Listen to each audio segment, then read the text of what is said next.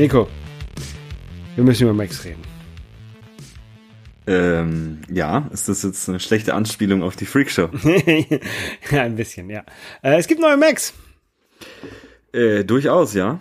Ähm, genau, Entschuldigung. Äh, hier ist natürlich das App Store Tagebuch. Ähm, Mit Folge 26. Genau, es ist ähm, doch äh, schon ganz weit. Ähm, ja, äh, es wurden neue Macs vorgestellt. Hast du die eingekauft?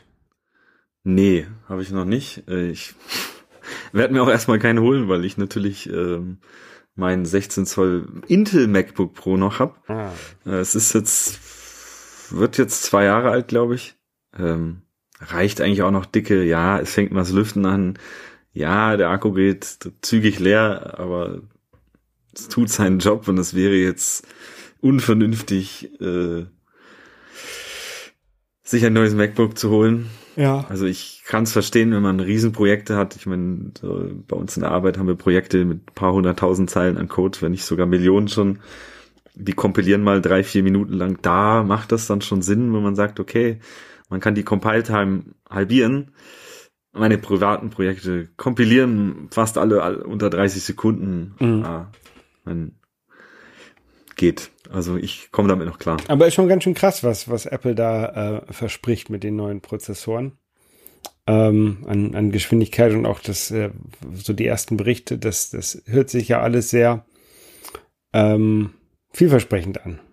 Ja, vor allem nicht nur, nicht nur ähm, verspricht, sondern auch einhält. Also ich ja. habe jetzt auch diverseste Tweets gesehen, dass Android Studio oder generell Android-Projekte auch ums doppelt, doppelt so schnell kompilieren und dass alle Leute glücklich sind und Apple endlich wieder vernünftige Laptops baut. Ja, ich finde ja die, die, die zusätzlichen oder die geänderte Port-Konfiguration finde ich, damit bin ich ja nicht so glücklich. Mit welcher? Mit der neuen Port-Konfiguration, dass man halt einen, einen Thunderbolt-Port weniger hat. Dass man nur noch drei hat. Gut, äh, das kann man ja mit einem Hub lösen. Ja, aber, äh, ja, aber das nervt doch. Also. Ja, aber dafür hast du doch jetzt wieder MagSafe und äh, ähm, ähm ein SD-Kartenslot und HDMI. Ja, und das ist HDMI und MagSafe habe ich zurzeit auch, also MagSafe natürlich nicht, aber äh, HDMI und Power habe ich zurzeit in einem Kabel und da ist auch noch mein USB-Hub mit dran. Äh, das ist alles im, im Display integriert und da müsste ich jetzt, wenn ich nicht trotzdem USB-C benutzen könnte, müsste man halt irgendwie dafür drei Kabel benutzen. Und das ist für mich, ich glaube, es ist ein Rückschritt. Naja, so ich meine, ich glaube, das lässt sich gut verschmerzen. Ja. Du wirst ähm, jetzt nicht deswegen sagen, nein, deswegen kaufe ich es mir nicht. Äh, genau, das ist äh, du ist als Apple-Fanboy. So, einfach so der der Preis natürlich. Und äh, ich habe hier noch ein 2016er MacBook Pro, das eigentlich viele viele mögen dieses Ding ja nicht das, wegen der Touchbar und so ähm, und wegen der der Tastatur. Ich bin mit dem Book aber eigentlich sehr zufrieden ähm, und äh, habe mir? Ja. Hab mir deswegen natürlich einen neuen Mac gekauft. Bestellt. Ähm, aber kein, kein der ganz neuen Macs, sondern ich habe mir tatsächlich einen ähm, Mac Mini bestellt vom letzten Jahr. Mhm. Ähm, über Ebay. Und da warte ich schon seit zwei Wochen drauf. Ich glaube, der kommt nicht. Ich glaube, da habe ich irgendwie ähm, bei der falschen Person bestellt. Äh, naja, du hast ja da noch Sicherheiten bei eBay. Also von dem her kann ja nicht viel schief gehen, außer dass es deine Zeit gekostet hat. Genau. Ähm, ja, wie du schon sagtest, Touchbar ist weg. Das ist ja, glaube ich, das größte Eingeständnis von Apple überhaupt, dass die Touchbar einfach Quatsch war. Ja. Und keine Sau benutzt, außer du vielleicht, um Code auszukommentieren. Nein. Ja, genau, dafür, dafür habe ich die halt tatsächlich benutzt. Ähm, ja, teures, teure Spielerei. Genau, kann man, kann man auch mit dem Tastenkürzel machen.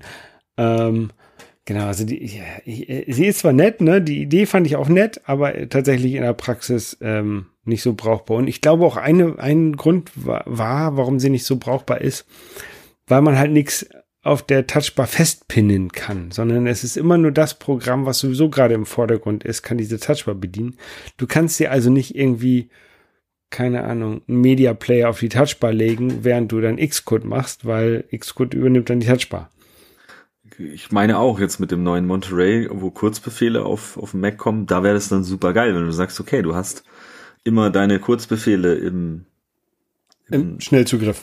Im Schnellzugriff, egal wo du bist, sagst einfach nein, zeig mir diese zehn Dinge an und dann kannst du halt immer genau. Actions machen. cool wäre das schon. Jetzt äh, wird das wahrscheinlich, weiß ich gar nicht, ob's, ich habe noch nicht Monterey, ob das Touchbar Support hat, wäre natürlich cool. Äh, aber auch in Zukunft, glaube ich, wird. Ja, das wird, wird rausfliegen. Obwohl, jetzt warte mal, an den, an den MacBook Airs war ja die Touchbar noch drin, oder? Ich glaube nicht. Nicht? Okay, weiß ich jetzt Ich bin mir aber auch nicht sicher. Ähm, mal, mal gucken, ob die wirklich komplett gestorben ist. Äh, ich traue ihr auf jeden Fall nicht groß nach.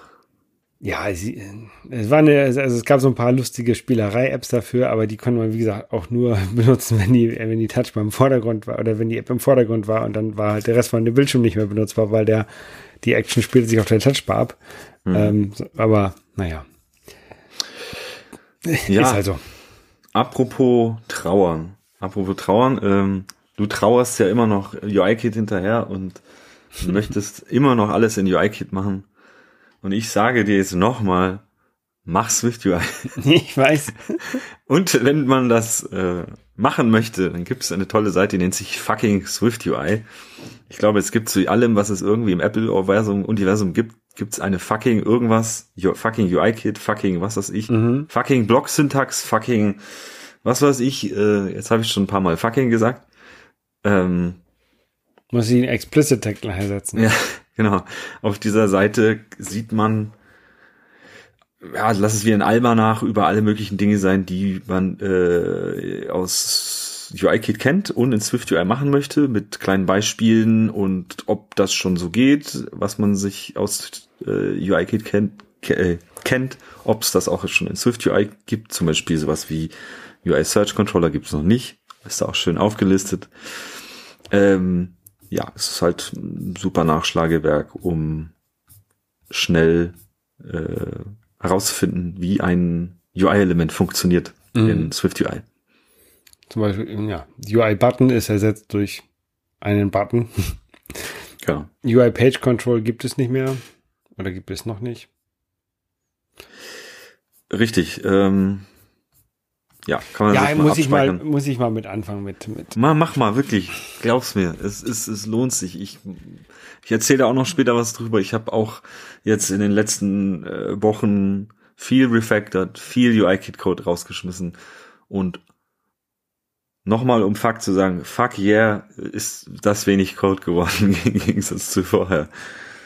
Ähm. Aber ich dachte, man wird in, in, in Zeilen Code bezahlt. Je mehr Code, desto besser. Je mehr ja, nee, unnütze Schleifen man einbaut, desto besser ist es. Äh, gut, den Arbeitgeber möchte ich finden. ähm, vielleicht ist das bei Airbus so? Hm, nein, nein, nein. Ich werde für Dann müssen da die, die Flugzeuge unnötig Schleifen fliegen. Ich werde für Anwesenheit bezahlt. Ach, Anwesenheit, auch nicht schlecht. ähm, apropos Anwesenheit, um irgendwelche Brücken zum nächsten Thema zu schlagen. Ähm, AirPods haben zwar nicht viel mit Anwesenheit zu tun, aber AirPods kennt man ja, die, die Pro-Dinger haben ja den Accelerometer drin und auch dieses 3D-Audio äh, mhm. mittlerweile drin. Und das kann auch mal recht störend sein, wenn man sich irgendwie bewegt.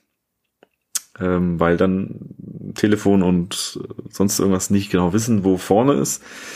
Und das kann man auch jetzt über das Control Center deaktivieren, also durch einen äh, Long- oder Force-Tab auf im Control Center auf die ähm, Lautstärke, Lautstärke glaube ich, ist das oder so. Und da kann man dann einstellen, dass man entweder off, head tracked oder fixed hat, diese 3D-Sound. Mhm.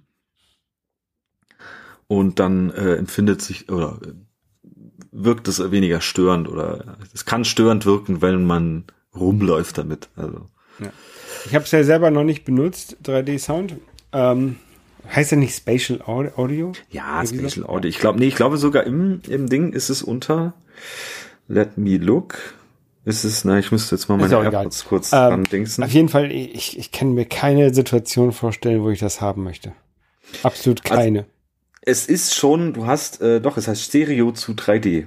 Ähm, es heißt, ähm, dieser 3D-Sound ist schon ganz cool, wenn man so einen Film guckt. Du hast schon wirklich, äh, sag ich mal, ein Kinosaal-Feeling. Ja, aber ich weiß halt nicht, ob ich Kinosaal-Feeling haben möchte.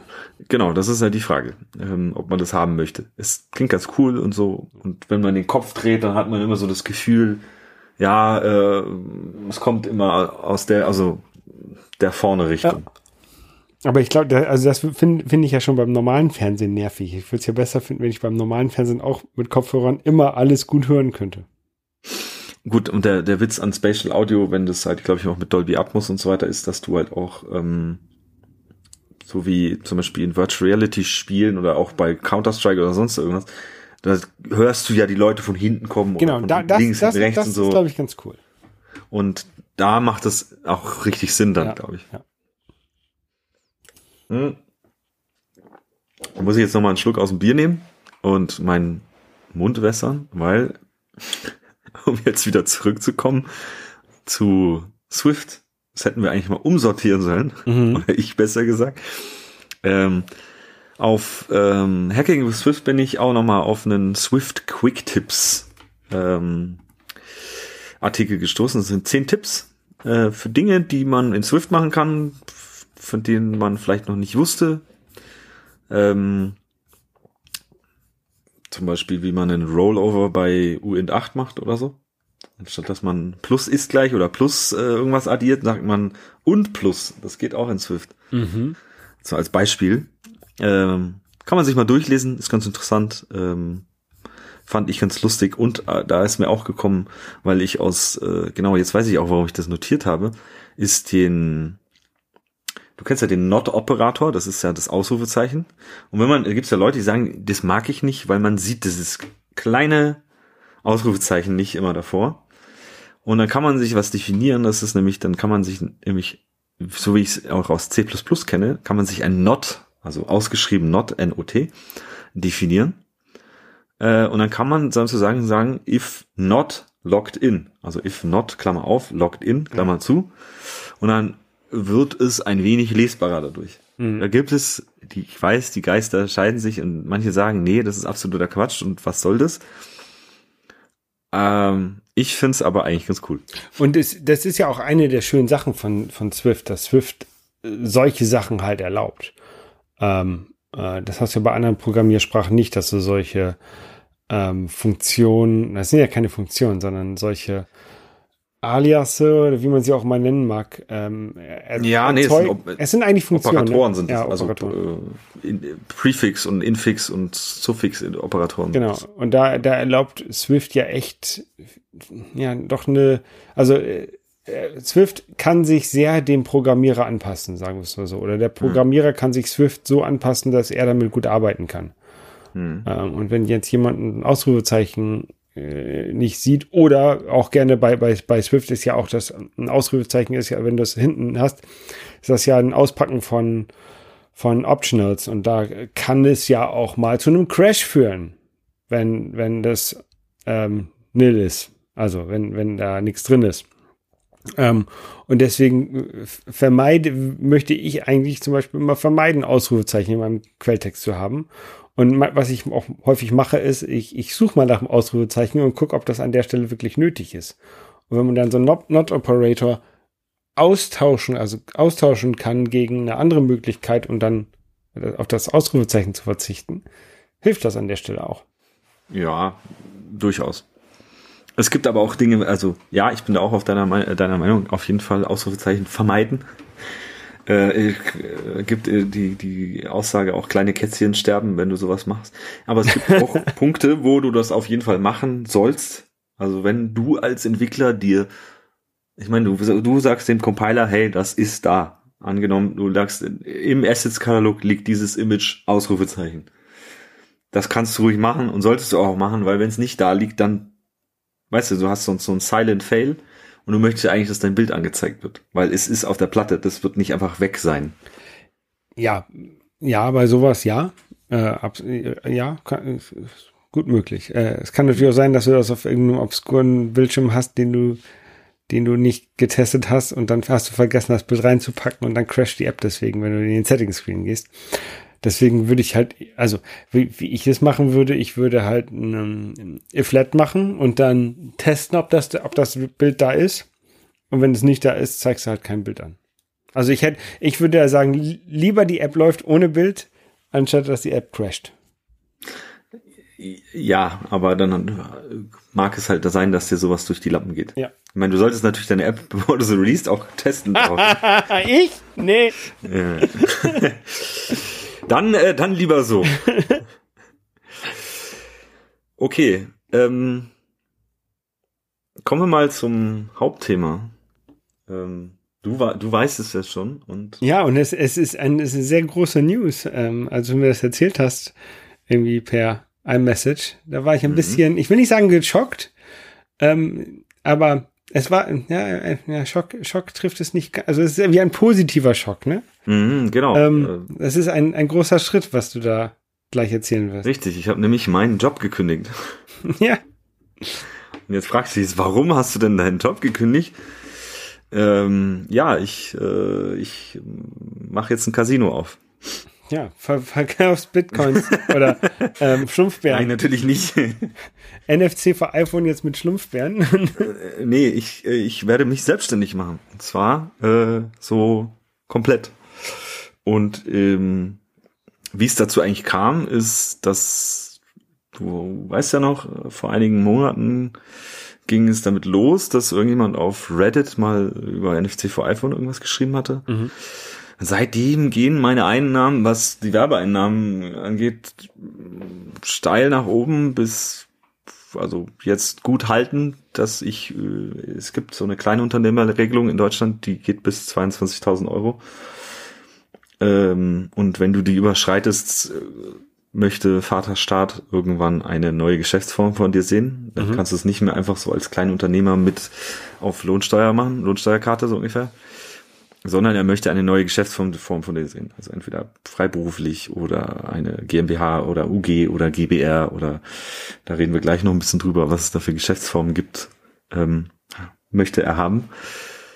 Ja, und ich war dann eh schon so in diesem ja, irgendwie auch in dem, in dem, auch schon, ich meine, ich bin jetzt seit fast sieben Jahren in, in der Firma, wo ich arbeite, habe dort als Werkstudent angefangen, habe dort viel gelernt. Ähm, sehr coole Firma. Übrigens, äh, Quartet Mobile. Kennt man auch aus den aktuellen Werbungen von Bits und so. Genau. Ähm, die da, Werbung kriegt, kriegt, kriegt äh, Leon heute gratis. Dann gibt's ja, gibt's ja demnächst nochmal einen neuen Werbespot, um dann deine Stelle wieder zu befüllen besetzen. Vielleicht, ja. ähm, genau. Da, ich meine, ich bin da auch super glücklich in der Firma gewesen, ist eine coole Firma und äh, macht auch riesig Spaß da zu arbeiten, aber irgendwann ja, möchte man halt auch was Neues äh, machen, erleben mhm. und ähm, dann hat sich für mich die, also meine Einnahmen haben mir den Mut dazu gegeben, dass ich jetzt sage, okay, ähm, bevor ich das jetzt irgendwie so sage, ja, ich mache jetzt halb irgendwie 20 Stunden die Woche und den Rest äh, für mich, sondern habe ich gesagt, okay, um nochmal auf den Anfang zurückzukommen, fuck it. ich schmeiß jetzt meinen Job hin und mache das jetzt komplett selbstständig. Ähm, und ähm, also erstmal herzlichen Glückwunsch zu dem Schritt. Danke. Äh, ich finde das, finde das sehr cool. Ähm, auch, auch das, ich hoffe, dass ich dich auf dieser dieser, dieser Journey begleiten kann noch ein bisschen. Ähm, das wir, Durchaus. Das, das wird, glaube ich, sehr interessant. Ähm, hast du da einen, schon einen gewissen Plan? Also, oder möchtest du hauptsächlich mit deiner ähm, NFC für iPhone und eventuell anderen Apps, also wirklich nur für dich selber Apps machen und die dann zu verkaufen? Oder äh, auch irgendwie Auftragsarbeiten von, wenn jetzt deine alte Firma sagt, hey, wir brauchen noch mal jemanden, der uns eine Watch Extension programmiert, kannst du den Auftrag für uns übernehmen? Das wäre auch eine also, Möglichkeit. Mm, also ja, ich habe mir da schon Gedanken drüber gemacht und ähm, in äh, ganz allererst muss ich sagen, ich, ich bin halt schon so ein Freigeist und irgendwie habe ich mhm. auch keinen Bock mir irgendwem oder von irgendwem, sag ich mal, anschaffen äh, lassen, so ungefähr hier, äh, mach mal das. Äh, ja von 9 to 5 und dann kannst du Feierabend machen, sondern ich bin dann auch eher schon, dass ich sage, ich möchte eigentlich, ich möchte aufstehen, wann ich will, ich möchte dann erstmal, weiß ich nicht, Frühstück machen, Fitnessstudio und dann arbeite ich, wenn ich Bock habe und nicht, wenn irgendwelche Termine sagen, du musst es machen, sondern, sag ich mal, den, die, den einzigen Leuten, den ich mir Rechenschaft und äh, gegenüberstellen möchte, ist die Kunden, die meine App runterladen. Mhm. Ähm, ah, ja, ich habe auch darüber nachgedacht, Auftragsarbeit zu machen. Erstmal, nee, würde ich nicht machen wollen und ähm, da kommen wir jetzt dann auch nochmal gleich auf, auf die verschiedenen Geschäftsformen, die da äh, rankommen oder dazukommen. Ist ja, ob ich irgendwie auch in Zukunft Mitarbeiter haben möchte oder ob ich mehr Sachen entwickeln will. Ja, es ist, ich sag mal, meine, meine Cash Cow ist äh, momentan die NFC für iPhone App plus meine anderen Apps dazu. Die machen zwar auch ein bisschen was, aber einen wesentlich kleineren Teil. Und ja, ich möchte das auch, ich meine, die NFC von iPhone, die wird nicht meine komplette Arbeitszeit ausfüllen. Ich möchte neue Projekte angehen, neue Ideen umsetzen. Dinge sind in der Pipeline. Äh, was es genau wird, weiß ich noch nicht. Mhm. Ähm, ja, und äh, gedanklich ist auch irgendwo im Hinterkopf, weil ich meine, ich weiß ja, wie es ist, wenn man eine App entwickelt. Da ist es nicht nur Leute, also viele Leute können entwickeln und haben auch Bock daran. Aber dann gibt's halt auch so Dinge wie Steuern, Marketing, weiß ich nicht, mhm. whatever. Dinge, die einfach keinen Spaß machen, aber die einfach dazugehören. Sonst äh, geht das nicht.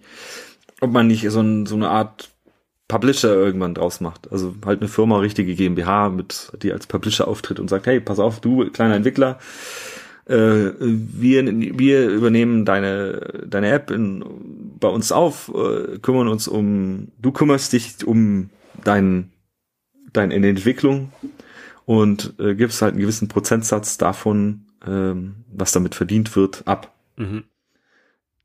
Würde natürlich, also klar, die ganzen Unannehmlichkeiten fallen weg, plus Marketing und ich meine, wenn man dann irgendwie schon mal sich ein gewisses Netzwerk aufgebaut hat und auch ein bisschen irgendwie Cross-Promotion zwischen den Apps machen kann und wenn man als Publisher da irgendwie auftritt, dann weiß man, okay, die machen coole Sachen. Da gibt sowas gibt's ja schon auch ja. da draußen in dieser App Store Welt. Ähm, ja, fände ich das eigentlich ganz cool. Und dann, wenn man dann lauter so Freigeister zusammenbringt und sagt, ja, komm, cool, äh, entwickel was und wir übernehmen dir die Scheißarbeit, äh, warum nicht? Ja. Aber das steht noch in den Sternen, das ist erstmal noch nicht so äh, angedacht. Erstmal überlege ich jetzt, welche Geschäftsform ich annehme. Gibt es verschiedene GmbH, UG, GBR, Holding. Ich glaube, da würde ich schon aufgeben, weil ich keine Lust hätte, mich damit zu beschäftigen. Ja, ähm, man findet gute Artikel im Internet darüber. Ähm, muss man halt durch ein bisschen durchlesen. Ich bin eigentlich auch über ein, äh, ein YouTube-Video drüber gestolpert. Der hat auch über Firmengründung GmbH und UG und hat verglichen, was die Unterschiede sind im Prinzip die UG ist die 1 Euro GmbH. Ja, die haben sie, glaube ich, gestartet damals, weil viele haben hier die äh, britische Limited gemacht, mhm. Firmen damit gegründet und dann hat Deutschland diese UG dann ähm, ins Leben gerufen, um dem zu kontern quasi oder eine gleich ähnlichwertige Alternative genau. zu schaffen. Und auch die Limited ist weiterhin auch eine Möglichkeit, um äh, ein Geschäft oder äh, eine Firma, Firma zu gründen. Auch nach dem Brexit noch? Ja, auch nach dem Brexit noch und ich weiß auch nicht, ob ich, ob man das jetzt will, weil du hast halt einfach auf einmal eine Firma in England und äh, Brexit und so weiter. Ich glaube nicht, dass man das gerade will. Aber wir haben auch, ähm, weil du schon sagst, anderes Land, wir haben in, in, der, in der Europäischen Union ja die Freiheit, äh, eine Firma zu gründen, wo du möchtest in mhm. Europa. Also ich kann auch in Spanien oder in Polen oder in wherever I want. Und es gibt natürlich auch unterschiedliche Besteuerungen von den Ländern. Und da gibt es natürlich auch Steueroasen in Europa. Man schaue nur nach Malta, Zypern Irland. oder äh, Madeira. Okay. In Madeira zahlt man zum Beispiel 5% Steuersatz und das ist halt schon mal noch ein ganz massiver Unterschied zu Deutschland, wo man mit einer GmbH bei, ich glaube, was Maximum 32% ist, mhm. wo du aber auch, sag ich mal, heißt, meine Firma nimmt das Geld an, ein, zahlt 32% Steuern und dann darf ich mir als Geschäftsführer, darf ich mir ein Gehalt auszahlen. Dann komme ich nämlich so ungefähr bei 50 Prozent Steuern raus. Ja. Was natürlich auch heftig ist, äh, wenn man sich überlegt, ich meine, was zahlst du im Spitzensteuersatz? Irgendwie 45 Prozent? 42 Prozent. Ähm, das ist halt nochmal mehr auf einmal. Hm. Ähm, und da gibt es dann schon wieder so Tricks, die, die man halt auch machen kann mit einer Holding. Und das ist, lohnt sich für Softwareunternehmen auch, dass man so eine Holding macht und dann diese Holding halt als, als äh, sozusagen Töchterfirmen aufmacht. Und ähm, wie das alles genau funktioniert, weiß ich auch noch nicht. Äh, ich bin mich da noch am Durchlesen und ich werde, müsste da auch noch mal mit äh, diversen Leuten reden und vielleicht auch Steuerberatern und äh, überlegen, wie ich es am besten anstelle, weil, weil man kann mit so einer Holding auch irgendwie rauskommen, dass du irgendwie vielleicht nur fünf Prozent Steuern zahlst. Okay. Deswegen äh, macht es ja auch sowas wie die Metro Group, macht es ja auch, ist auch eine Holding und da hängt dann Mediamarkt und Saturn und Metro selber und die hängen ja da alle mit drin. Deswegen zieht man solche Firmenstrukturen auf, damit man halt äh, Steuern sparen kann. Ja, und auch so Sachen wie äh, Startkapital. Bei einer GmbH musst du ja ein großes 25.000 Euro, glaube ich, mitbringen. Ja, du kannst mit 12.500 anfangen, musst dann aber den Rest ansparen. Ja. Das ist jetzt nicht das Problem bei mir. Also ich würde wahrscheinlich auch nicht mit einer UG anfangen, weil, sagen wir, das Startkapital habe ich schon und ich wüsste jetzt nicht, warum. Das Startkapital kann ja auch in, in Gütern sein. Also du kannst ja dein, dein Laptop äh, kann Teil des Startkapitals sein. Mhm. Richtig, da kommen dann auch so Sachen dazu. Also ich kann dann meinen Laptop an die Firma verkaufen mhm. und so weiter. Und der geht dann in den Firmenbesitz über und, und ist also Teil des Startkapitals. Richtig. Oder wenn Was man auch bei so einer, bei so einer Firmengründung bedenken muss, man kann sich nicht einfach Geld aus der Firma nehmen. Das gehört der Firma. Nicht, ich meine, ist eine juristische Person und ich bin eine Person. Ich kann jetzt nicht einfach hergehen und sagen, ich nehme jetzt immer 5000 Euro aus meiner Firma, sondern da muss man erstmal äh, das verrechnen und sonst irgendwas. Also da ist viel Zeug, äh, was keinen Spaß macht. Genau, viel Overhead, wenn du alleine bleibst. Also wenn du, wenn du tatsächlich eine Einzelperson bist ähm, und keine Angestellten hast, dann ist das auch viel Overhead, wo du wirklich überlegen musst, ob, ob man den nicht irgendwie vermeiden kann. Okay, gut, dass du soweit, äh, gut, dass du das sagst. Ja, ähm, da habe ich mir schon drüber Gedanken gemacht. Ich habe ja schon ein Geschäftskonto mhm. bei äh, Contist das ist, wird, wurde auch schon diverse Male in verschiedenen Podcasts äh, beworben. Ich glaube auch über irgendeinen bin ich auf dieses Konto gekommen und habe mir da einfach mal eins gemacht. Und dieses äh, Geschäftskonto hängt dann auch mit LexOffice zusammen. Das ist so eine äh, Buchhaltungssoftware und mhm. LexOffice und Contist zusammen. Das heißt, ähm, sobald irgendwie Geld ein- oder ausgeht aus meinem Konto, wird sofort bei LexOffice wird äh, äh, dort sag ich mal, getriggert, hey, hier ist so ein Ding, häng mal eine Rechnung an und so weiter und du kannst halt direkt da PDFs anhängen und sonst irgendwas und kriegst Live-Stats zu deinen Einnahmen, Ausgaben. Und das habe ich jetzt auch für 2020 werde ich jetzt noch normal auf Lohnsteuerkarte äh, machen. 2021 wird dann nächstes Jahr versteuert. Und da werde ich schon wahrscheinlich als Firma auftreten und deswegen habe ich auch schon 2021 jetzt komplett in dieses Tool eingepflegt. Heißt, wenn ich Einnahmen bekomme, muss ich halt dann so, da muss man halt dann sofort dran denken. Mhm. Es ist fast automatisiert, den Rest muss ich halt noch machen. Ich muss halt sagen, okay, hier ist PDF mit Rechnungen. LexOffice scannt das alles ab, also auch mit OCR und sonst was, ist schon ganz cool gemacht. Ähm, scannt es ab, ordnet es ein und das kannst du dann halt gleich direkt auch mit deinem Steuerberater verbinden und hoffentlich möglichst wenig Arbeit damit haben.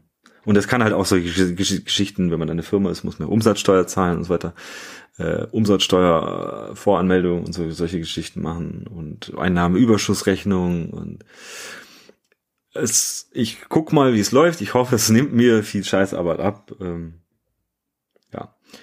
Da kommt dann noch oben drauf. Das einzige, wo ich gerade viele Rechnungen bekomme, ist Apple Search Ads, weil Apple Search Ads einfach komplett beschissen da drin ist, die kommen dann auf einmal so und schicken dir auf einmal so, hey, wir haben dir was abgebucht, hier 20 Cent Rechnung. Na. Du hast eine 20 Cent Abbuchung, 20 Cent Rechnung, 20 Cent Rechnung. Hm, hm, hm, hm. Also die haben dann schon auch manchmal höhere Rechnungen, aber es ist den anscheinend Search Ads werden ja pro Land gemacht. Das heißt, die werden pro Land, wenn dort deine Ads ausgeliefert werden.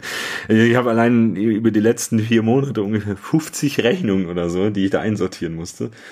Wenn man das mal halt irgendwie eine Zeit lang ignoriert hat, dann ist es schon ein bisschen Arbeit gewesen, bis man da durch ist. Äh, ja, vor allem, wenn diese Rechnung so für so ein paar Cent schicken, das ist doch oh, nervig. Ja, ist halt auch das Abrechnungssystem davon und ich natürlich halt auch. Da musst du da auch sehen, äh, für die EU zahle ich 19% Steuer. Wenn ich in Amerika Werbung zahle, zahle ich keine Steuern. Ähm, kann ich mir auch keine Steuern wiederholen. Mhm. ähm, ja. So viel. Hast du noch Fragen zur Firmengründung? Ähm, ja, wie weit bist du denn damit jetzt? Also Recherche, Recherche habe ich festgestellt, hast du oder bist du dabei oder abgeschlossen vielleicht sogar schon? Nee, abgesch also ich bin noch in der Recherche und Findungsphase von gekündigt wie, hast du. Ja, gekündigt habe. Das ist ein bisschen Druck. also ich, ich meine, die Firmengründung, man sagt so vier bis acht Wochen kann das durch sein, wenn mhm. man sich ranhält. Ähm, da habe ich jetzt nicht so die Angst vor, dass ich das nicht. Ich meine, ich muss ja auch nicht sofort, bis ich, wenn ich gekündigt habe, muss sofort die Firma stehen, sondern mein auch äh, Vaterstaat lässt dann da so ein bisschen Spielraum und ich glaube nicht, dass mir da sofort jemand aufs Dach steigt und so weiter. Ich meine, das wird ja sowieso erst mit Steuererklärung 2021 wird wahrscheinlich vom Finanzamt oder würde vom Finanzamt kommen, hey, bitte machen wir was anders jetzt. Ja. Ähm, das heißt, da, der Druck ist noch nicht ganz so groß. Ähm, ja, die von der Planungsphase geht's hoffentlich bald in die Umsetzungsphase. Noch möchte ich mir noch ein bisschen Informationen einholen, mit diversen Personen sprechen, die schon Erfahrung in sowas haben. Okay. Lesen, ja. Videos gucken, Gedanken machen. Wie gesagt, GmbH, Holding, Struktur. Firmennamen ausdenken. Also ich würde ja vorschlagen. Richtig, Firmennamen ausdenken. Oh Nik Gott. Nikos famose Computerfabrik. Dann hast du das NFC wieder. Weil das hatte ich ja groß ah. gemacht. Ja, durchaus, aber irgendwie ist der Name ein bisschen zu lang. NFC GmbH, ja. Könnte man machen. Äh, ich habe schon ein paar Geschichten, also ein paar Dinge im, aufgeschrieben und im Kopf, aber genau was will ich da auch noch Domain nicht sagen. registrieren, Twitter-Account sichern. Ja, und die Sachen, die ich mir aus, also ich meine, das ist halt auch nicht einfach, Namen zu finden ja. und Domains sind registriert, das glaubt man gar nicht und äh, ein bisschen schwierig alles. Ähm, und da musst du da auch noch überlegen, ich meine, du willst ja, ich möchte nicht erstmal in die Bredouille kommen und sagen, ja, hier Namensrecht, Streit, bam, hier kriegst du erstmal dick Anwaltskosten. Möchte ich am liebsten umgehen, deswegen muss es schon irgendwas Uniques sein und ja. Ähm, ja. ja. Deswegen haben, glaube ich, auch viele Firmen halt ihren den Namen von dem Gründer mit drin. Damit, mhm. oder dem, dem Besitzer, damit halt das auf jeden Fall unique ist. Hm, ja. Guter Punkt. Muss ich vielleicht auch nochmal, also wie Ein gesagt. Ein Freund von mir hatte da auch Bedenken. Der hat nämlich ähm, Bier gebraut, also der war Bierbrauer. Ähm, mhm. Und äh, hatte einen, seine Firma hieß Pauls Spezialitäten. Und sein Bier hieß Elb Paul. Und der hatte Angst, dass er Ärger kriegt von Paulaner. Mhm. Aber er hieß halt auch Paul mit Namen. Und aber er, wie, sein, sein Bier heißt Elb Paul. Und da hat er Probleme damit bekommen? Nein, hat er keine. Nee, nee glaube ich. Also ich, ich meine auch, da kann, da ist weit, weit genug auseinander. Ja. Also wenn es El Paulaner heißen würde, glaube ich, würde er Probleme kriegen. Ja, äh, so viel zur Firmengründung. Ähm, ja, dann kommen wir mal zu, genau, das ist das, was nämlich jetzt auch die, die, die Entscheidung auch zur Firmengründung bei mir gemacht hat, ist, dass auf einmal eine riesen äh, Motivation aufkam, wo ich mir dachte so, ja, jetzt Ärmel hoch, jetzt mache ich's richtig geil alles. Und dann habe ich mir gedacht, okay, jetzt machst du erstmal qualitätsoffensive NFC. Mhm. Crashes äh, entdecken und Crashes lösen und Probleme lösen und dann habe ich mir mal gemacht, also habe ich mir ein eigenes Crash äh, Detection Tool plus äh, Crash Reporting gebaut. Okay. Was dir sowas wie Drittanbieter anbieten, zum Beispiel sowas wie ähm, Instabug, das nehmen wir in der Arbeit, ist so ein Framework, was mit Webseite zusammen, das halt die Crashes einsammelt und Feedback von Usern, habe ich mir quasi selber gebaut. Ähm, ist gar nicht so schwierig. Im Prinzip kann man tut man zwei Dinge zusammen. Ich habe mal äh, in, den, in den Show Notes gibt's äh, ein Framework oder was das ist eine Klasse eigentlich, die nennt sich Crash Eye.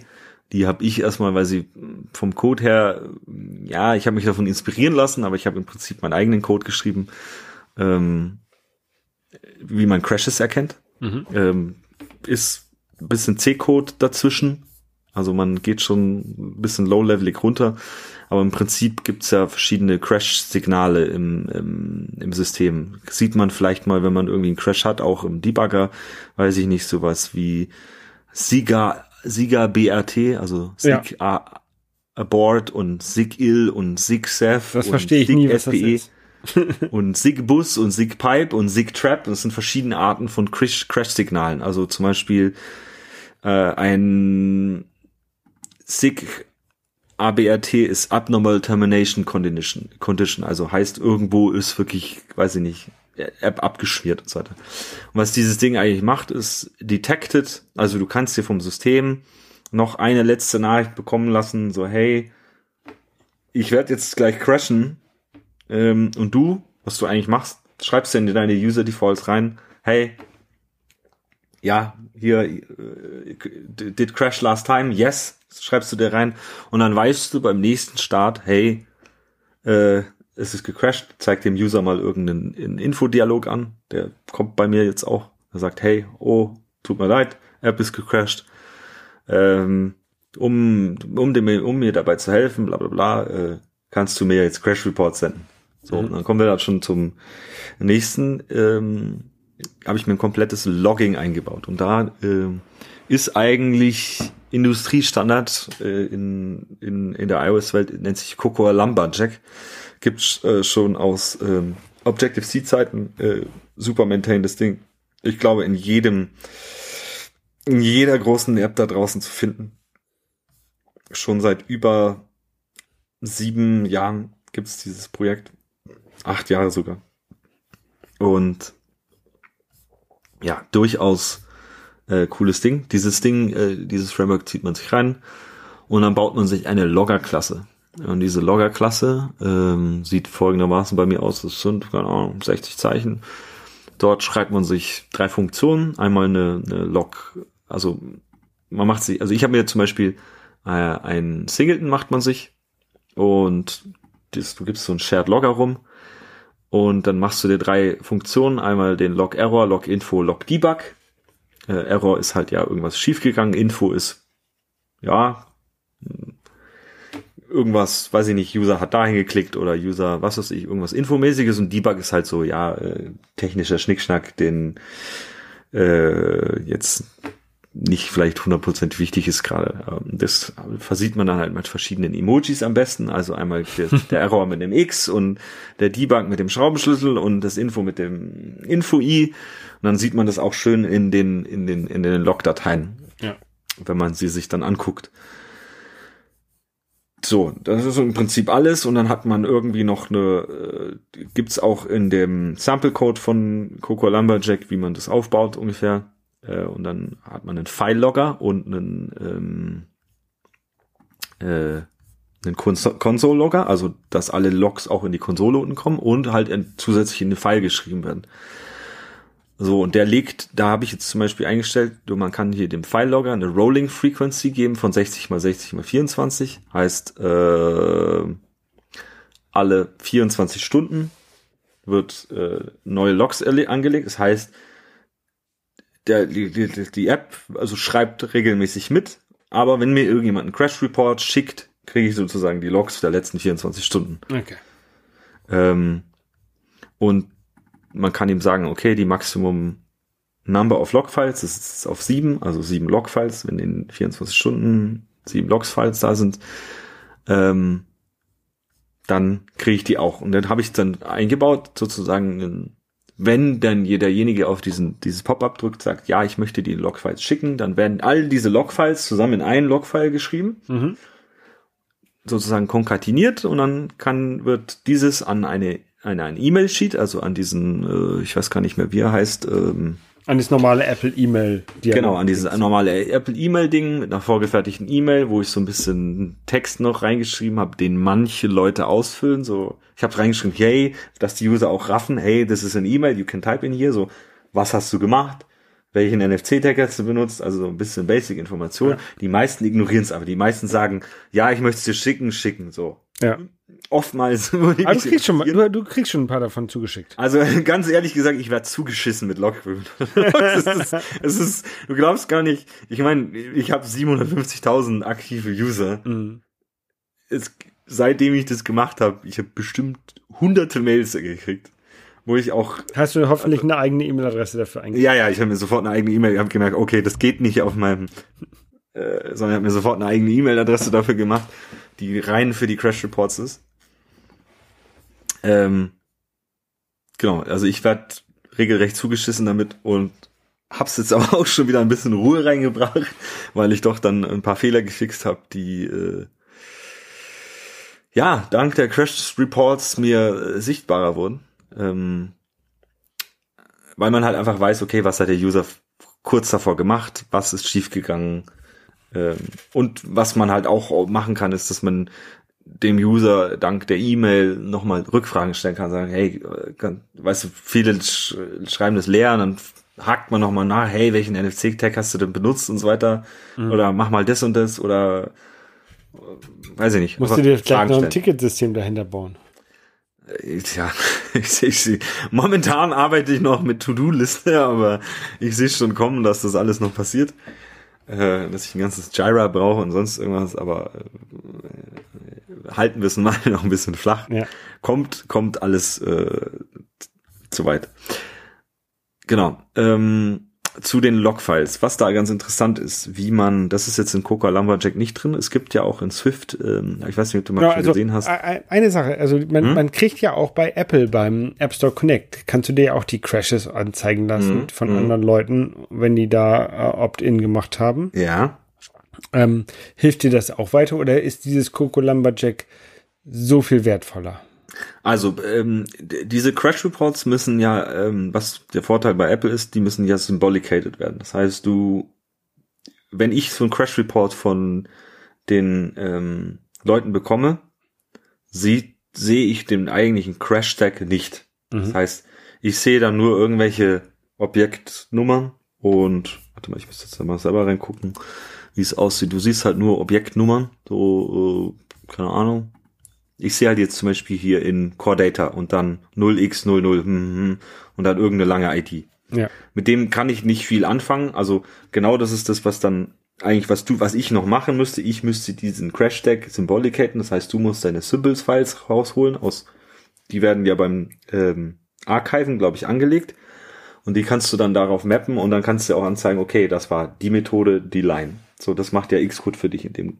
Aber was Xcode dir nicht macht, ist, was ist davor passiert? Mhm. Was hat der User versucht zu drücken? Weiß ich nicht, welches iPhone, ah, doch, das siehst du sogar. Ähm, aber viele, viele Dinge, die du einfach nicht siehst, ähm, kann, kann man, es kommt halt darauf an, was man sich halt lockt. Klar, äh, man muss sich da klar sein, also ich meine, steht auch drin, ich meine, es ist ja freiwillig, dass du mir die Logs siehst, es wird nichts äh, automatisch getan, nichts verlässt das Gerät, wenn du es nicht willst. Ja ähm, können da halt auch sensitive Daten drin stehen. Ich finde, ja, ähm, muss man sich auf jeden Fall Gedanken machen und muss man natürlich auch in der Privacy Policy angeben. Man sagt, okay, deine Crashlogs können. Ähm, ich log jetzt da nichts äh, gravierendes, dass ich sage, okay, da wüsste ich jetzt irgendwas über die Person. Ähm, und jetzt, äh, wo wollte ich weiterreden? Du wolltest mir sagen, wa warum die, die mehr wertvoller sind als das, was du bei Apple bekommst. Naja, im Prinzip weißt du halt, was davor und danach passiert. Ja, okay. Das ist das Wertvolle daran. Ähm, genau, und auch so selber zum Debuggen angenommen, du, weiß ich nicht, man ist ja nicht immer im Debugger, man spielt selber mit der App irgendwie rum und auf einmal crasht's mhm. und denkst du, ach fuck, und jetzt bist du nicht am Rechner und jetzt interessiert es dich da noch. Was hab, dann habe ich noch zusätzlich in die App eingebaut, habe ich mir eigene Debug-Settings eingebaut. Ich habe jetzt Debug-Settings, mit denen kann ich mir die Crash-Logs direkt am, in der App angucken. Heißt, in meinem Settings-Screen, den sie, sieht man jetzt, wenn man die App natürlich nicht runterlädt, äh, äh, runterlädt nicht, äh, sieht man, wenn man ganz runter scrollt, dann hier Show, Show Log-Files. Und diese Show Log-Files ähm, Kommen wir zum nächsten. Äh, zeige ich mit Quick Look an. Das ist das Quick Look Framework von Apple. Ähm, Das, warte mal, habe ich äh, dann ist nichts Falsches zu sagen. Das ist die QL Quick Look Framework, also Import Quick Look und dann äh, sagt man zum Beispiel mein Tabbar Controller ist eine QL Preview Controller Delegate und im Prinzip sagst du ihm hier äh, Quick Look Controller, das ist der QL Preview Controller und dann gibst du ihm die Logfiles und er ähm, oder die URL zu den Logfiles mhm. und es sind mehrere, weil es sind ja mehrere Logfiles, gibst du ihm und er zeigt dir komplett die Logfiles an. Du kannst durch die einzelnen Logfiles swipen. Minimum Implementierung, es sind wirklich ein paar Lines of Code und du hast deine kompletten Logfiles, kannst du dir in der App angucken, scrollen, sonst irgendwas. Das kann man natürlich selber noch geiler machen, zum Beispiel, dass man in den Logfiles suchen kann oder äh, sich das noch schöner aufbereitet und so weiter. Habe ich jetzt erstmal noch nicht gemacht, weil mir reicht es erstmal. Man kann viel mit Emojis arbeiten. Ähm, das hilft schon mal visuell, sich durch diese Logfiles durchzusteppen. Zum Beispiel, wenn ein User irgendeinen Screen anzeigt, mache ich halt ein Auge. Showing Setting Screen, Showing whatever Screen. Ähm, zusätzlich kommt dann, wo ich noch gerade da war, äh, kennst du in Swift die äh, zum Beispiel Hashtag File oder Hashtag Function und Hashtag Line? Ich glaube nicht. Genau, das kannst du dir nämlich in meinen äh, Log-Methoden, also in meiner ClassFunk Error Message, also wo ich die Error Message logge, logge ich sind noch drei weitere Parameter, der nennt sich einmal FileName, Doppelpunkt String ist gleich Hashtag File, mhm. dann dasselbe mit Function Name, Hashtag Function, dasselbe mit Line, Hashtag Line. Das heißt, du krieg, ich kriege in meinen Line, äh, äh, in meinen Logs steht dran drin, die und die Uhrzeit, so und so viel Millisekunden, in File, Function Name, Line Number. Also du siehst das Wort, okay, auf welcher Line ist die, wurde der Log gerade gemacht? Oder ist der Crash entstanden und so weiter. Ähm, was dir halt dann auch beim Herausfinden äh, mehr Informationen gibt, wo was passiert ist. Also du kannst dann halt von deiner Logfile sofort in deine File, Swift-File gehen und sagen, ah ja, okay, die Zeile, da war's. Ähm, genau. Ähm, na, na, na, na, da waren wir bei, genau, und dann habe ich mir auch noch, um das Ganze zu testen, baut man sich dann natürlich auch in sein Settings-Menü einfach mal einen Force-Crash-Button ein, damit man auch sagt, okay, kann man seinen ganzen Kram testen, macht man sich einfach hinter einen äh, Knopf, ein Fatal Error, schon crasht deine App und schon äh, hat auch äh, dieser Crash-Detektor äh, in die User-Defaults geschrieben, hey, ich bin gecrashed. Und damit kannst du am nächsten Mal einfach deine äh, UI-Anzeigen für hey, ich bin gecrashed. Ähm, Ach so, okay. Damit du, damit du die zum, um, zum Testen der UI. Der, genau, der, damit ja, du einfach ja, ja. das selber für dich testen kannst, ja, ja, funktioniert verstehe, deine ganze Crash-Logik. Verstehe. Ähm,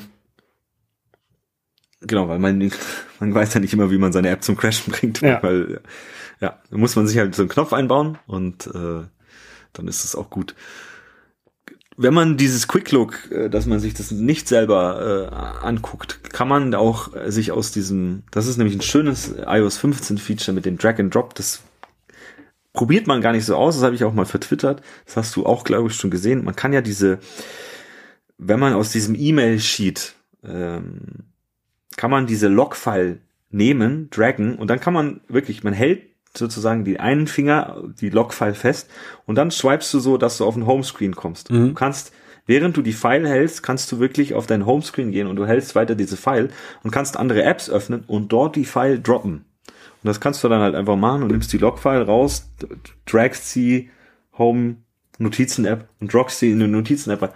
So kann man halt auch äh, sich die Logs angucken. in den anderen Apps angucken.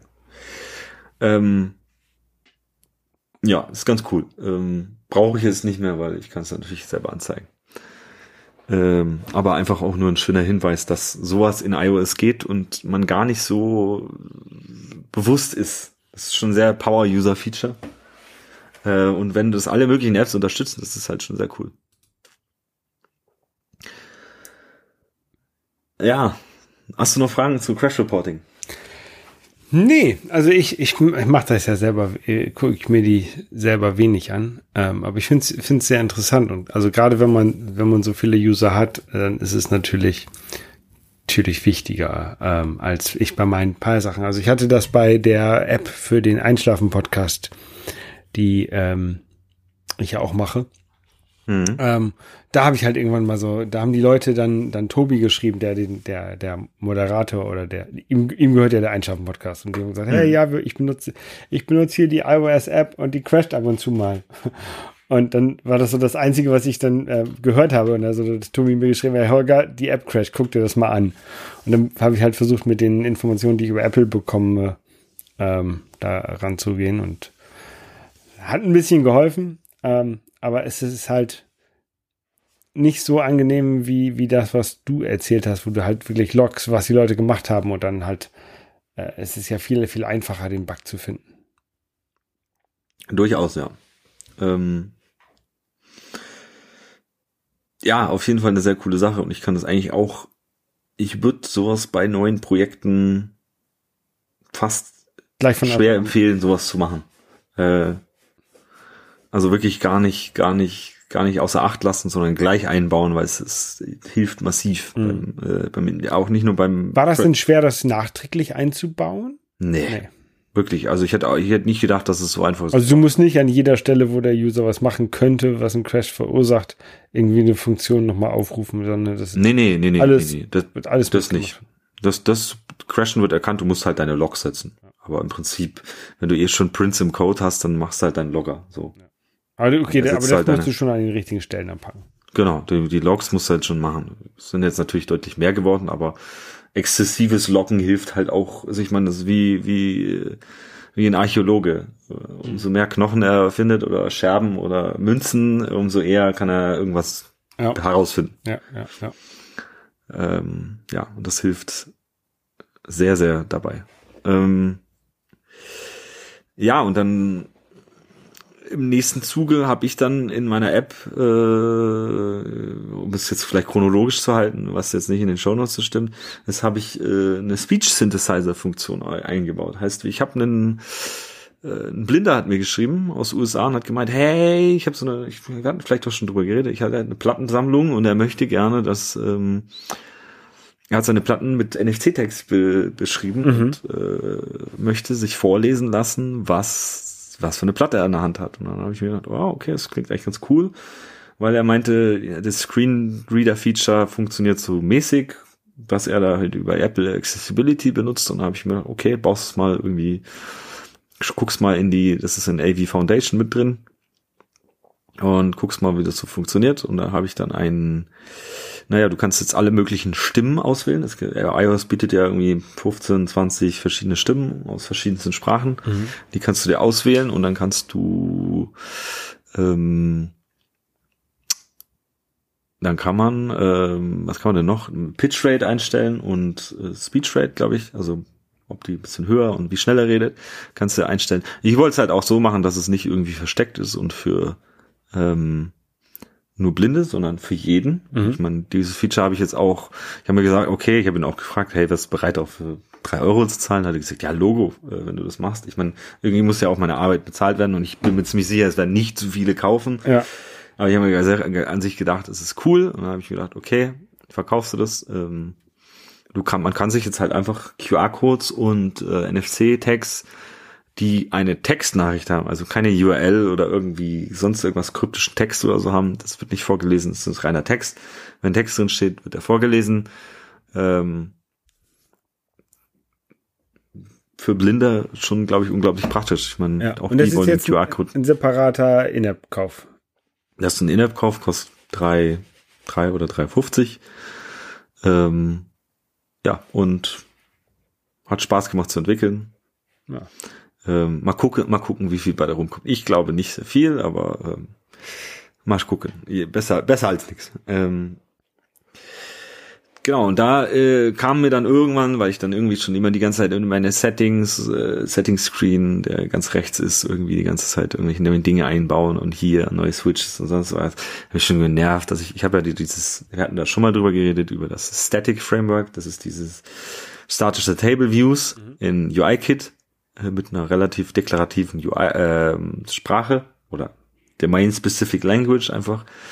Ähm, das habe ich mir gedacht, das muss jetzt weg. und habe alles eingerissen und habe Swift UI gemacht.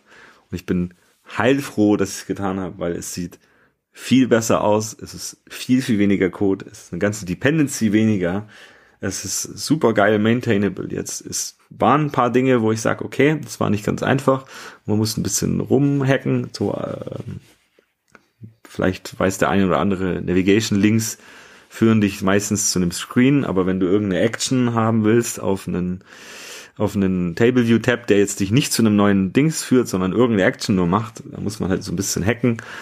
Äh, Habe ich dann auch hinbekommen. Ähm, genau, und da bin ich dann auch dazu gekommen, da habe ich meine kompletten Settings, also wie ich auf die User Defaults zugreife, gibt's seit iOS 14 ja Add App Storage äh, Property Wrapper. Mhm. Der hat nochmal bestimmt 50 Zeilen Code gespart, weil es ist jetzt wirklich, du machst einfach Add App Storage var meine meine äh, mein Setting und sagst ähm, weiß ich nicht, mein Setting ist gleich false oder true, gibst den im Default Value und dann kann man den setzen. Super simpel und den kann man äh, den kann man ähm, über Combine ansprechen, man kann den in alle möglichen View Models packen, also es ist super easy. Ähm, Genau, ähm, das habe ich alles umgebaut. Ist jetzt super schick geworden. Ähm, was ein kleiner Drawback ist, ich habe ein paar SF-Symbols benutzt, die man nur auf iOS 15 sieht, auf iOS 14 sieht man sie nicht. An, an ein paar äh, Stellen sieht man halt kein Icon, habe ich mir gedacht, okay, bevor ich das jetzt fixe, ich, ich lasse es einfach. Es, es stört nicht groß. Ja, solange man ähm, noch erkennen kann, was gemeint ist, also das, dann ist Naja, es ist nur ein Icon und dahinter steht Text, der Text ja, ist da. Genau, solange der Text da ist, ist es ja okay. Ähm, also ich versuche ja, ich versuch ja auf Text zu verzichten und nur Symbols oder sowas zu benutzen. Das würde und dann ich auch ist gerne. Es, dann ist es problematisch. Das würde ich auch gerne, aber es, ist, es geht leider nicht ganz ohne Text. Ähm, aber da kommen wir auch später noch dazu, wie äh, im Framework der Woche als kleinen äh, Teaser für in den nächsten, keine Ahnung, Viertel bis halbe Stunde ist es, äh, die Folge ist heute riesenfett vollgepackt mit äh, Dingen, Großartigen, die ich in der App-Entwicklungswelt erlebt habe. Ja.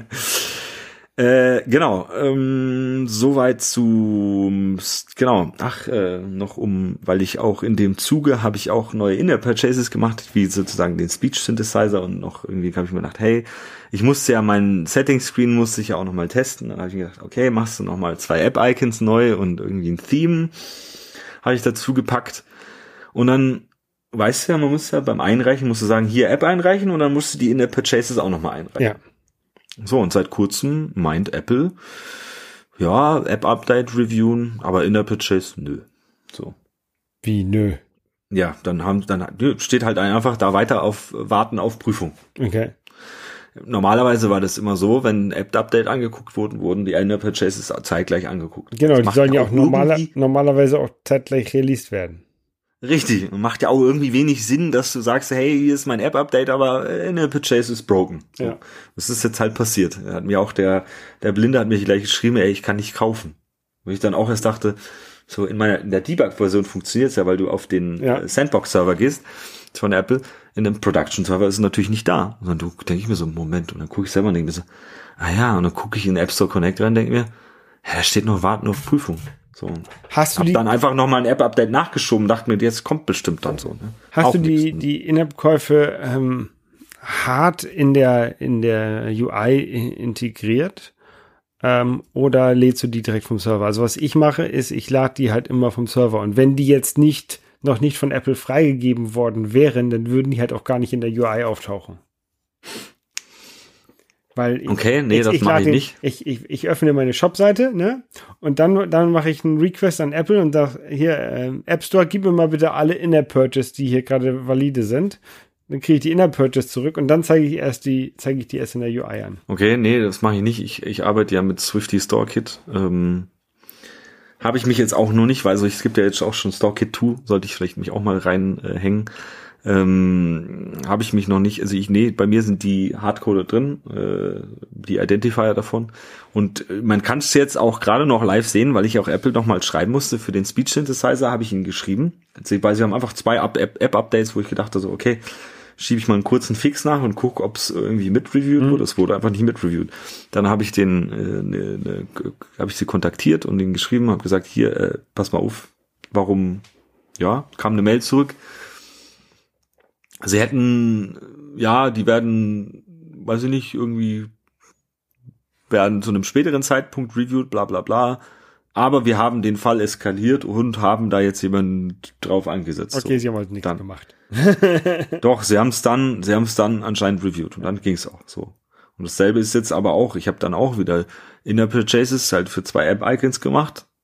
Die sind jetzt in der App drin und die zeigen halt, die, die, die, der Purchase Screen geht auf, der, der, der, der Text und der Subtitle kommt nicht und der Preis kommt auch nicht.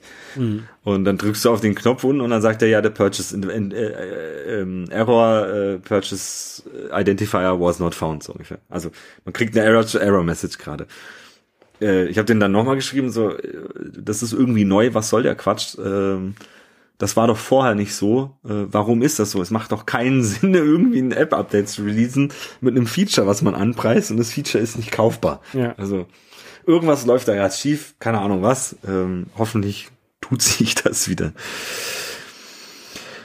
Ähm, genau. Soweit so gut zum Setting Screen. Und jetzt, da habe ich noch einen Punkt eingebaut. Da habe ich dich jetzt schon vorher drauf hingewiesen. Ah, Holger, update mal die App. Jetzt musst du mal reingucken. Ja, Und jetzt scroll mal runter zum Punkt. Warte. Bist du drin? Nee, ich bin noch nicht drin. Ich muss erstmal laden. Warte. Erstmal ja, ich habe die App auf. So, jetzt geh mal in den Settings Screen. Also, heißt jetzt More, More oder ja. mehr. Und jetzt scroll mal runter. Bis zum Punkt Friends for NFC for Oh, da steht mein Name. Und wenn du da drauf tippst, dann geht äh, Kommt man? Meine, meine App Store Seite geht auf. Ja, ich mach dich jetzt oh. zusätzlich mitreich.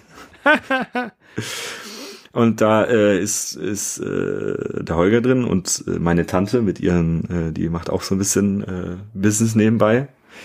Ähm, und da muss ich dich ja auch bei meinen einweihen. Richtig, und das ist auch das, was ich damit promoten will. Lasst uns doch alle gemeinsam sowas machen. Hey, wir machen uns alle irgendwie so in in irgendeinem Setting-Screen oder muss ja nicht ultra präsent sein, aber wer sich auch immer dafür interessiert, lasst uns doch da irgendwie so Cross, Cross-App-mäßig uns gegenseitig promoten. Ich meine, ich bin, ich weiß, es ist als kleiner Entwickler schwierig und ich bin auch gerne bereit, andere Leute irgendwie ein bisschen mitzupromoten und sagen, hier, guck, ähm, guck mal da rein und ja, das Einzige, was ich erwarte, ist, mach das auch bei dir in die App rein. Ich habe das natürlich jetzt für dich als äh, weil du mein Podcast-Kollege bist, äh, sag ich mal, in Vorleistung, in der Hoffnung, dass du äh, auch irgendwann das machst. Ja. Jetzt musst du nur alle deine Apps updaten. Genau, genau. Denn dein, dein, dein Setting-Screen sieht auch so viel besser aus als meiner. Ja, ja, das ist auch, glaub mir, das ist äh, Traum mit SwiftUI. Es ist wirklich, try it. Du musst ja nicht alles machen. Mach mal nur ein Screen. Ähm, ja, den Setting Screen könnte ich mal echt mal, den muss ich sowieso mal neu machen. Und gerade da macht ja Swift für also viel Sinn, weil du halt echt super schnell einfach, ich, vor allem ich könnte auch sofort einfach umsortieren und sagen, hey, nee, die Section da oben, das, das, den ja, Punkt ja. noch da, äh, da brauche ich, weiß ich nicht, also es ist super geil. So, jetzt ähm, ist schon ein bisschen Zeit ins Land gegangen. Wow, äh, eine Stunde drei. Ähm, weil das Framework der Woche wird heute auch noch ein bisschen. Da, da, da, das Framework der Woche. Fuck yeah. oh Mann, ich glaube, heute steht irgendwie Ficken oder Fuck yeah im Titel oder irgendwas. ähm, ja, das Framework der Woche nennt sich äh, Barty Crouch. Ich habe das heute auch vom Arbeitskollegen irgendwie erst mitgekriegt. Er hat irgendeine Harry Potter Referenz. Ich, ich habe keine Ahnung, wer Barty Crouch ist. Ich habe mich nur gewundert, ähm, warum das so komisch heißt. Mhm. Ähm, ja, Barty Crouch. Äh, ich bin auch mit einem Arbeitskollegen habe ich mal so drüber geredet, was mich an Lokalisierung und Strings nervt und so weiter. Und ich hätte, ich würde ja gerne meine App automatisch übersetzen. Und es gibt ja diverseste ähm, Übersetzungstools im Internet. Mhm. Lass es Google Translate sein. Oder DeepL. DeepL.com kennt man. Und da habe ich mal so ein bisschen rumgekramt im Internet und auf GitHub und so nach DeepL gesucht und DeepL in Swift und sonst was. Und dann bin ich auf Barty Crouch gestoßen.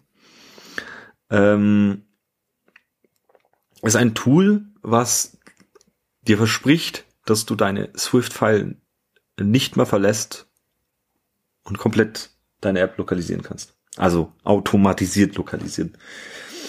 Sieht folgendermaßen aus. Das ist ein bisschen was, was man sich aufsetzen muss. Ich habe jetzt zum Beispiel gestern meine komplette App in zwei Stunden auf Französisch übersetzt. Und ich, jede weitere Sprache, die ich jetzt mache, wird mich nur noch Minuten kosten. Okay. Ähm, klar, es ist eine automatisierte Übersetzung. Klar, steht da wahrscheinlich auch Quatsch drin.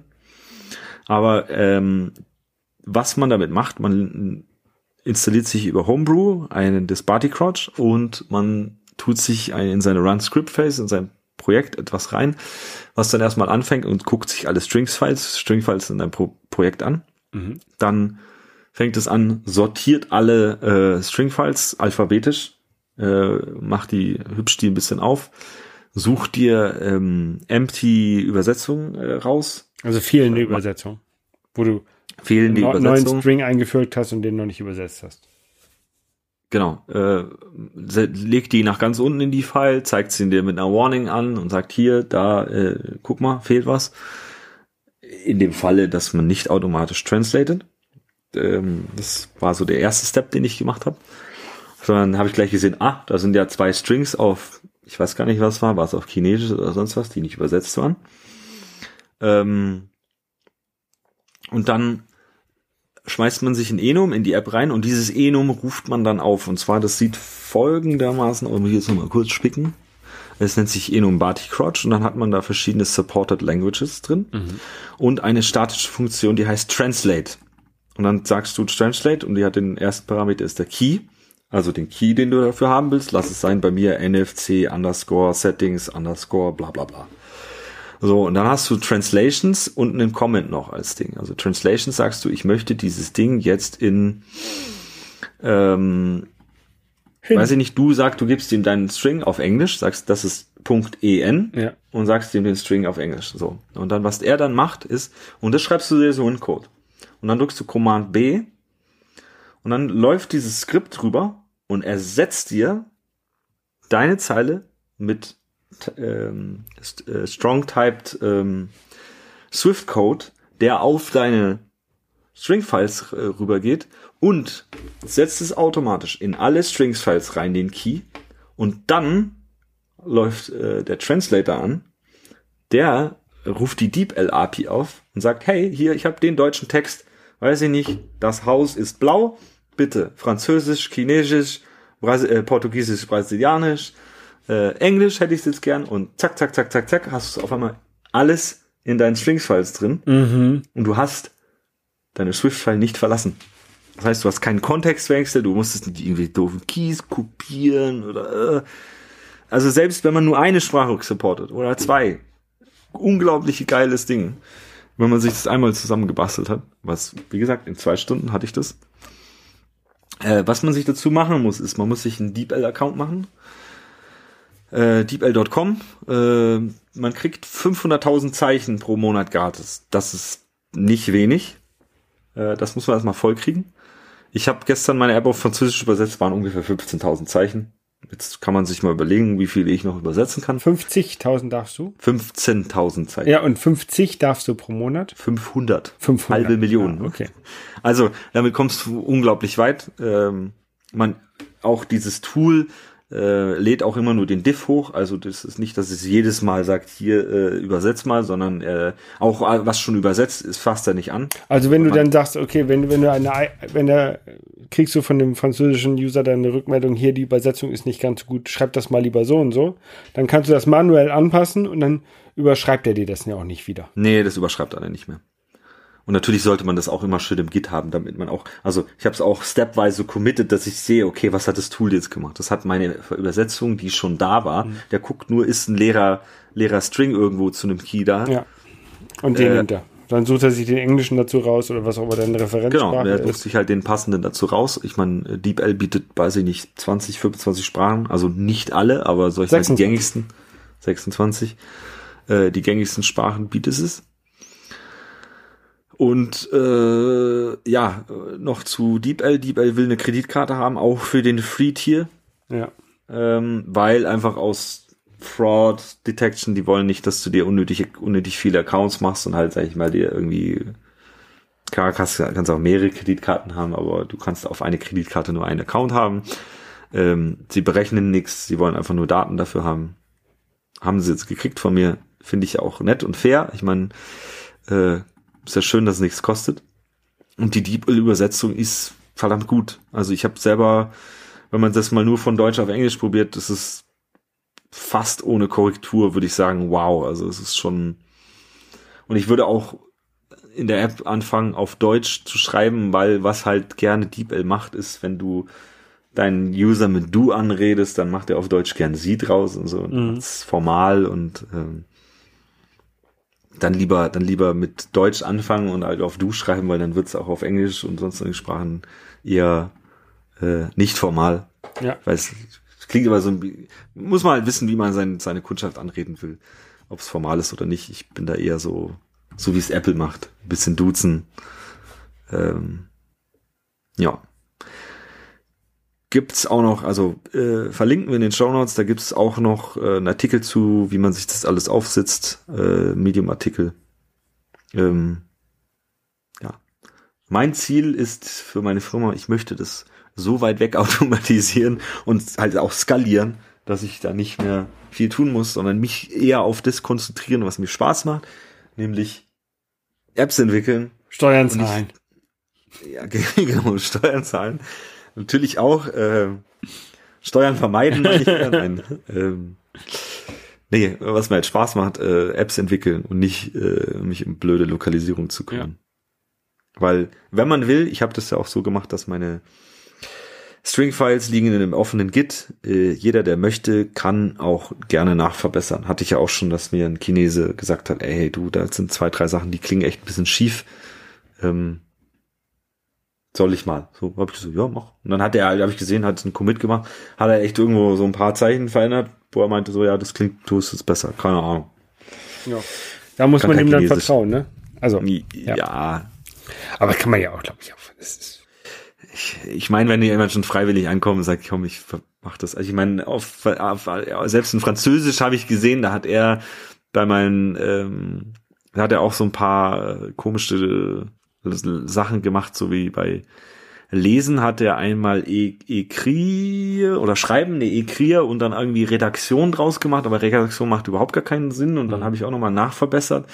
Also ich kann ja auch noch so ein bisschen Französisch oder er hatte aus einmal aus Donné mit R, das ist ja die also wenn du spendest, ja. Donné mit gibst du mit Z und mit R, weiß gar nicht mehr welche Formen es waren. Aber die, die, die ER-Form ist ja die Du-Form und die andere ist die höfliche. Ja. Genau, und dann hat, nee, sehen, hat er zwei, zwei Strings. Genau, dann hat er zwei, dann hat er zwei, äh, zwei, äh, zwei Formen mit ER gemacht und die dritte mit Z. Und ich mir dachte so, hä, warum? Und du hast die anderen zwei richtig vorher übersetzt und auf einmal machst du die, die höfliche Form. Ja. Also, ich habe da schon drüber gelesen. Ich sag mal, äh, alles, was nicht, äh, ich meine, wenn auf einmal in deinem Text Puta Madre drin steht, dann sollte man sich vielleicht überlegen, ob das da reingehört. man sollte einmal drüber lesen, ob das irgendwie alles Sinn macht. Also ich habe dann natürlich auch, man kann ja in den iOS-Settings für seine App, kann man in den einen App-Settings, wenn man da ganz runter scrollt, kann man ja auch die Sprache ändern. Kann man sich angucken, okay, wie sind meine App auf Französisch aus? Ja, aber also Sinn. Französisch, Englisch, das geht ja noch. Interessant wird es dann, wenn du nach Arabisch hast, wo dann der die, mm. die Schrift von von mhm. rechts nach links ist oder ähm, keine mhm. Ahnung, andere Sprachen, wo das auch so ist. Weiß ich gar nicht, ob es so wichtig ist. Also klar, wahrscheinlich gibt es auch im arabischen Raum viele, die nicht Englisch sprechen. Bloß die, die, die am lautesten bei mir geblökt haben, waren bis jetzt die Franzosen und die Deutschen. Ja, okay. Das war nämlich das ja. erste, als ich meine App rausgebracht habe, die erst auf Englisch rausgebracht. Und dann kam gleich ein Kommentar, äh, du bist doch Deutscher, warum machst du deine App nicht auf Deutsch so?